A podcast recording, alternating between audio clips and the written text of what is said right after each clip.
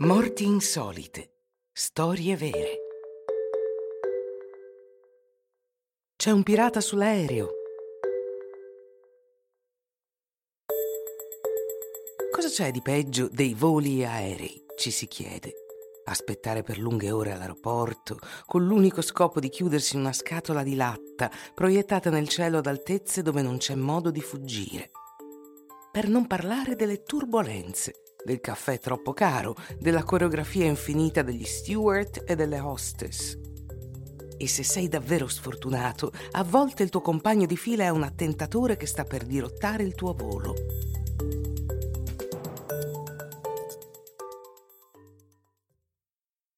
Il 25 marzo 2000 l'aereo A330 della Philippine Airlines è decollato dalla pista di Davao City, diretto a Manila. Durante la prima ora sul volo della capitale delle Filippine tutto stava andando bene. Tra i 278 passeggeri è seduto il giovane Augusto Lacandula. Possiamo immaginare il suo vicino di posto sorprendersi quando lo vede mettersi il passamontagna e gli occhiali da nuoto. Poi si arma con una pistola, una granata e lì il vicino va nel panico più totale.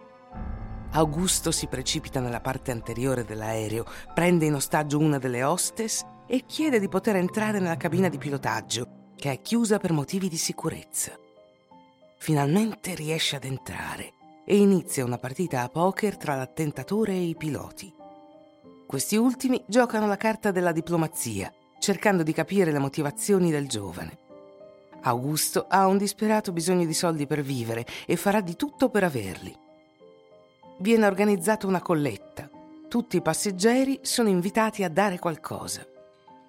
Augusto pensa allora di andarsene e chiede ai piloti di girare l'aereo e tornare a Davao City, ma non c'è abbastanza carburante per fare un viaggio di andata e ritorno. Il dirottatore ha però un piano di riserva. Dopo aver raccolto i soldi, ha recuperato un paracadute di fortuna dalla sua borsa e ha chiesto al suo ostaggio di aprire la porta d'emergenza nella parte posteriore. Siamo ancora a un'altitudine di 1800 metri e quando lo apre una violenta depressurizzazione scuote la coda dell'aereo. Augusto perde l'equilibrio e cade nel vuoto sopra un sobborgo di Manila.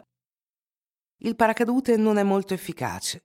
La caduta è fatale per Augusto la Candula, che rimane la sola e unica vittima del suo stesso tentativo di dirottamento.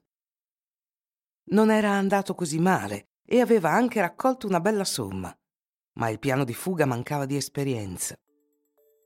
Augusto avrebbe dovuto ispirarsi ai film western e iniziare rapinando un treno. I treni sono buoni, si aspetta meno, si resta a terra, i caffè sono più abbordabili e soprattutto non si deve sopportare la coreografia degli steward e rischiare di incontrare un dirottatore.